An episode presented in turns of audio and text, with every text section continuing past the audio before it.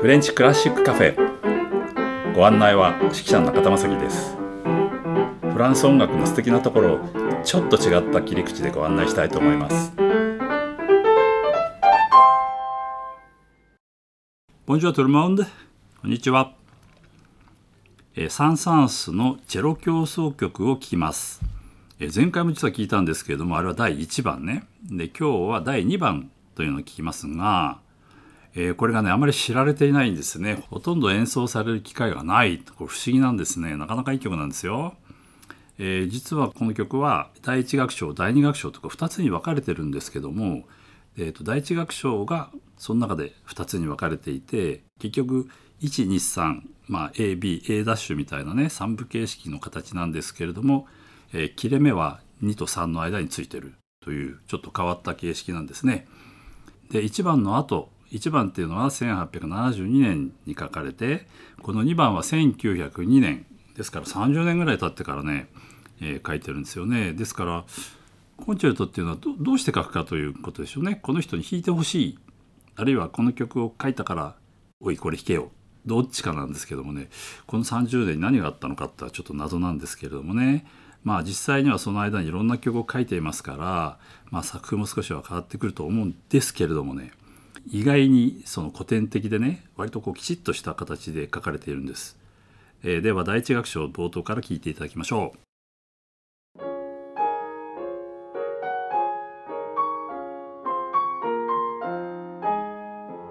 ここで使用していた音源は配信期限が過ぎたのでお聞きいただけません。あしからずご了承ください。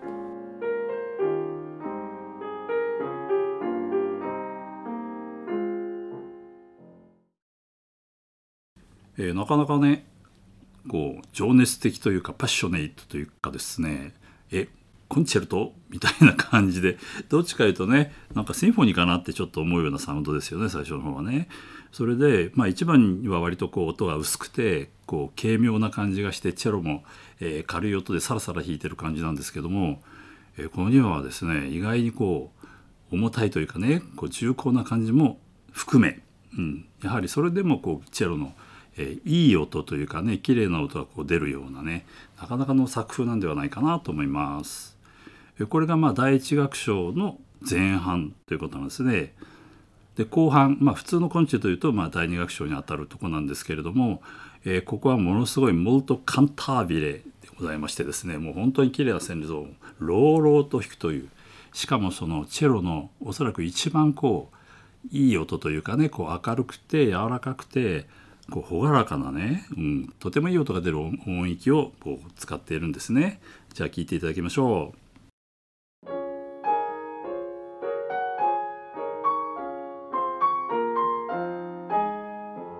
ここで使用していた音源は配信期限が過ぎたのでお聞きいただけません。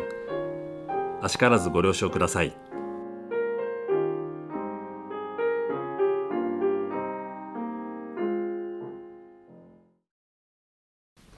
えー、という感じなんですね。どうでしょうね、まあ、チェロというとどうしてもあのバッハのね無伴奏チェロでこう、えー、例えばですね冬に、え、こう暖炉の前で誰か男の人がパイプをくわえながら「トリラリラリラリ」ってこう弾くようなね僕は結構そういうこう重くてこう暗くてみたいなイメージがこうチェロにはあるのね、まあ、いわゆる重厚といいますかですね。でこう落ち着きがあってというこうイメージがかなり強かったんですけれどもえー、サンフランスのこのコンチェルトを聴く限りはですねそうじゃなくてこんなにこう躍動感があってねしかも音色はとても明るいですよね。それとあのこれ弾くのは難しいんですよ前お話したように弦楽器ってのは基本的には楽器をこう持つとですね指板の上には指が4本乗っかってて、えー、親指は下にこう下がってるんですねバイオリンにしても何にしてもね。だけどチェロの場合は、まあ、縦になってて高い音を弾く時にはですね今度指板からはみ出してずっともっと下まで行くので親指を出さなきゃいけないって話をしましたね。親指を出してそれをこう指板につけてその上から今度他の指でポジションを押さえるということなのでこの親指をずっと押さえてるのはここはほら指の先って指がさこう皮がねある程度厚くなってこう痛くないんですけどもこの指を寝せてですね親指を寝せてえー、置くと今度ここは普通の皮膚ですからねすごい痛いわけですよね。ですから大体チェロの方はこう左手の親指のこう外側といいますかですねこう芝に乗っけると大体こうタコができてるんですよね。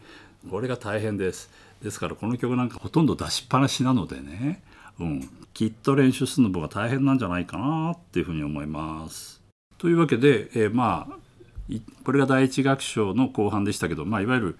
えー、123楽章でいうと2楽章にあたるということでした。実はこの形式というのはですねあのまあ他のコンチェルトにもその前の時代時代のねあの高級曲ってはこう4楽章形式だったんですけども、えー、ロマン派に入ってですね、まあ、コンチェルトになった場合競争曲になった場合にはまあもうちょっと簡素というかねその技術的にも早い遅い早いということでねこうそれぞれ違った、えー、味がですね割とはっきり出るようにということでこの三楽章形式が、えー、定着したんではないかと思います。だから同じ三楽章でもねあの全体をこうつなげたりとか例えばメンデスゾーンですと実は三楽章あっても一楽章終わったとこで止まって、えー、二楽章三楽章はつなげるとかねまあこういろんなあの自由な選択がこの辺ではできるわけですよね。まあ、競争曲の成り立ちっていうのはねちょっとお話しましたけれども、まあ、時代によっていろいろ変わってくるわけですよね。例えばベートーベンというのは、まあ、あの頃というのは演奏会を自分で企画してしなければいけなかった時代だったもんですからね、まあ、自分がピアノを先に弾いてその後オ、OK、ケとかね自分で指揮をしたりとか、まあ、いろんな、え、どっちかというと自分も弾くことが結構前提であったわけですよね。中でも合唱幻想曲という曲があるんですねこれは作品番号80ですからいわゆる第九が125ですから第九より少し前に作ったオーケストラと合唱を入れたという、まあ、実際はね第九を作る前にオーケストラと合唱やったらどういうふうになるかなっていうんでこう実験したんじゃないかと思われる曲なんですけどもねその冒頭にはですねなぜかピアノのソロがですね独奏が入っていて、えー、しばらく独奏でこうピアノを弾くわけですよ。でもそれ本編とあんまり関係ない主題でずっと弾くんですけどもね。それはね初演の時はベートーベン譜面書くの間に合わなくてなんか記号みたいなのだけ書いてあってね、うん、で自分でとりあえずそれで初演は弾いてその後でちゃんと楽譜に書き留めたという話も まあ残っているくらいなんですけども。というわけであの自作自演っていうのが一つまあパターンとしてあったわけですね。えその後にはですねピアノがとても上手な人が今度現れるわけですね。いわゆるビルティオーゾーが出てくるわけですよね。そうするとどうだこの曲弾けるかみたいな感じで作曲家も頑張って難しい曲書くわけですよ。えー、例えばサン・サンスはまあサン・サンスはね自分でもすごい名人であったにもかかわらず、えー、まあ5曲書いているピアノ競争曲の中でもですね2番っていうのはもうほんとめちゃくちゃ難しいです。もう楽譜見ただけで、ね、も気絶しそうなくらいにね 難しくて誰がこんなの弾けるのよっていう感じなんですけどもあの最近のピアニストはみんな弾けちゃいますよね若い人もね。うんまあ、そういうことがあって、まあ、リストとフランツ・リストというのは、まあ、ピアニストともとしてもねとても活躍した人なんですけれども、まあ、彼のあの競争曲って短いんですけどねやっぱりこうとても難しいということですね。えー、リストのピアノコンチェルトといえばですねこの曲はまあ1番の方はあのトライアングルコンチェルトってねあだ名が付けられてますよね。三楽章であのトライアングルがチチンチチンっていうところがあるんですけどもね、えー、実はねあの親友のケント長野がねハンブルグのオーケストラと日本に来た時にソリストがですね辻井信之君だったのね。で僕は大阪で聞いたんですけどもでその後でケントと話をした。ら実は2楽章3楽章の間のあのトライアングルの舞ってさあれ別にその死者を見てくれればいいんだけど彼それできないんでねでもどうしてもカウントがね空のカウントがあるんで俺あの時ねあの12って日本語であの彼に言ったんだよとかいう話をしてました。えー、ラフマニノフに関してはですねラフマニノフとはとにかく手が大きいまあ背も大きかったみたいですけど本当に手が大きくて普通こうオクターブでドからドまでっていうのはこう親指と小指ですよねまあ番号で言うと1と5で届くんですけどもまあちょっと大きいとドからミまで届きますよね僕もドからミまで届くんだけどラフマニノフはなんとドからソまで届いたっていうぐらい手が大きかったらしいだからオクターブもいわゆる1と3、えー、親指と中指でオクターブ弾けたっていうぐらいにどんだけ手が大きいんだって話になったわけですよ。それでねラフマニノフがニューヨークに行った時にですね、えー、これニューヨーク・タイムズの記者かどうかはちょっと定かではないんですが新聞記者がねじゃあおいどんだけでかい手かちょっと写真撮ろうって話になったらしいです。でその時に「ラフマニノフさん手を見せてください」って言ってもねこう出してくれないだろうしこう手だけ取ってもどんだけ大きいかわからないんでって言うんでね2人でいろいろ画策したらしいですよ。あの当時はこう大きいカメラでねあのこうフラッシュを一発一発こう電球みたいなのこう差し込んでバンってなるやつで一回あのフラッシュを使うともう一回その弾を取り替えなきゃいけないつまり連射ができなかったわけですね。でねこの2人はねいろいろ考えて1人がこうラフマニノフの前に行って「ラフマニノフさんはい」っつってバシッてそのフラッシュを焚いてそうするとラフマニノフが「うわ眩しい!」って顔の前にパッとこう手を出したのを写真を撮ったとだから顔の大きさと手の大きさが両方分かっていかに大きい手だったかということが分かったというですね新聞記者が結託して、えー、そそういう写真を撮って新聞に載せたという記事がありました。え京都フランス音楽アカデミーに、えチェロを教えに来ているですねアンリ・ドゥ・マルケットさんにお話を聞きます。というのはですね彼はねあの映画音楽の大家のねミシェル・ルグランからですね、えー、チェロコンチェルトを書いてもらったってことなんですね。ちょっとその辺のいきさつをお話していただきましょう。Bon, euh, Michel Loulin, oui. qu'est-ce qui se passe que vous faites la, la Eh bien, euh, j'ai joué à une soirée euh, à la, SACEM, c'est un concert, une soirée. Et, et, puis Michel Legrand était là et il est venu me voir et dit c'est formidable, je veux écrire un concerto pour violoncelle pour vous je veux écrire un concerto pour vous. Alors j'ai dit très bien. Et puis sa, femme à l'époque euh, m'avait dit euh, oui oui c'est sérieux, tu m'appelles demain. Alors j'ai appelé le lendemain. Euh, j'ai dit oui oui bah, on m'a dit bah, Michel s'est mis au travail. Voilà. C'est bon, c'est parti. Bon, après, quelques mois passent, très très très court, quoi. Quelques mois, trois mois peut-être. Bon. Et là, je reçois un coup de fil, quelqu'un que je connais pas, qui dit euh, J'ai ton concerto. Allô, allô euh, J'ai ton concerto. Quel concerto? Ben, Le concerto de Michel. Je dis Oui, d'accord. Michel, euh, Michel qui? Michel quoi Quoi Michel Michel, quoi. Et euh, Michel Legrand, imbécile. Ah, je dis Ah bon, d'accord. Mais euh, déjà. Et déjà, quelques mois, il avait écrit. Il avait écrit concerto en cinq mouvements. Euh, absolument formidable. Et donc, euh, je, trouvais que c'était incroyable. Comment dire, à quelle vitesse, avec quel. Euh, oui, avec quel. c'est un jaillissement musical en fait. C'est vraiment sorti de, très, très, très, facilement pour lui. La musique, c'était c'était tellement naturel pour Michel Legrand. Et, euh, donc, euh, et nous avons trouvé immédiatement, très rapidement, très rapidement euh, l'endroit de création au Danemark, ensuite en France, et puis ensuite l'enregistrement avec l'Orchestre d'harmonie de Radio France. Et, et, et, ça a été une expérience extraordinaire parce que Michel avait déjà à peu près 80 ans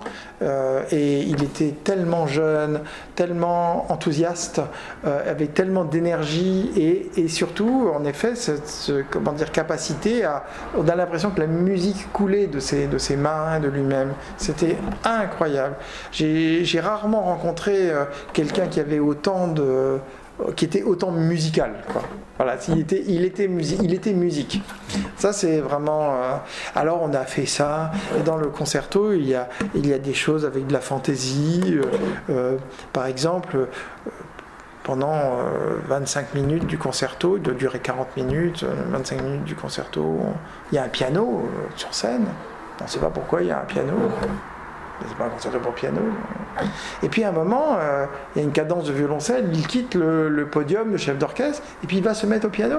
Et, euh, il joue avec moi, avec le soliste, il joue une petite sonate, comme ça, au milieu de, truc. Et après, petite cadence, il revient, ça, pour diriger encore, etc. Et très spectaculaire, toujours avec, avec de la plaisanterie, avec de la légèreté, et puis, euh, et comme ça, happening, de, happening scénique scénique, le sens de la scène. Et puis, euh, ce qui m'a aussi bouleversé dans ce concerto, d'abord c'était une œuvre très importante pour lui, parce qu'il avait envie d'écrire une œuvre euh, symphonique euh, de, grande importance, parce que en, France, on a, on, a toujours l'impression que écrire la musique de film, c'est moins important que écrire la musique symphonique. Donc il y a toujours un complexe Euh, John Williams, pas de problème. Euh, John Williams, pas de complexe. Euh, aucun complexe, pas de problème. Mais en France, toujours, oh, musique de film, c'est moins important. Euh, Boulez, d'accord, musique de film. Ici, euh, Amérique, c'est très très différent. Et, euh, donc, il y avait toujours ce complexe-là, et il avait vraiment voulu écrire une œuvre symphonique très importante, un concerto très classique, et, et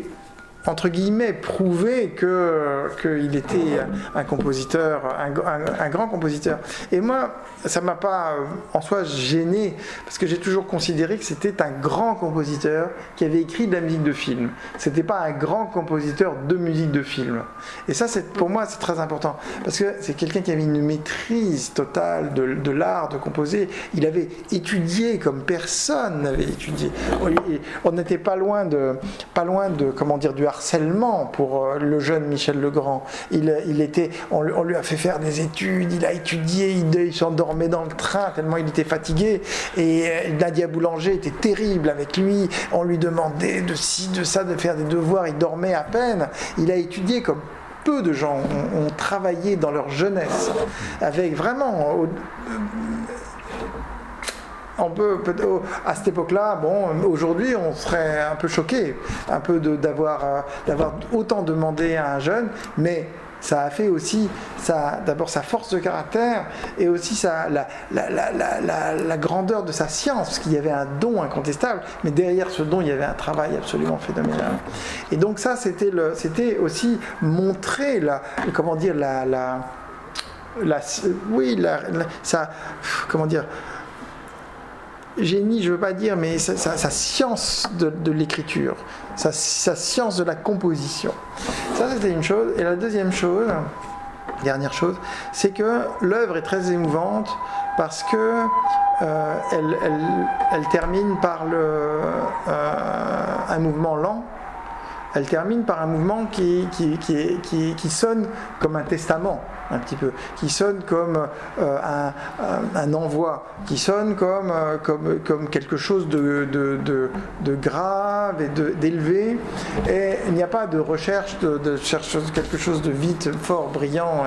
et, virtuose pour le final. C'est au contraire beaucoup d'introspection et beaucoup de, de, de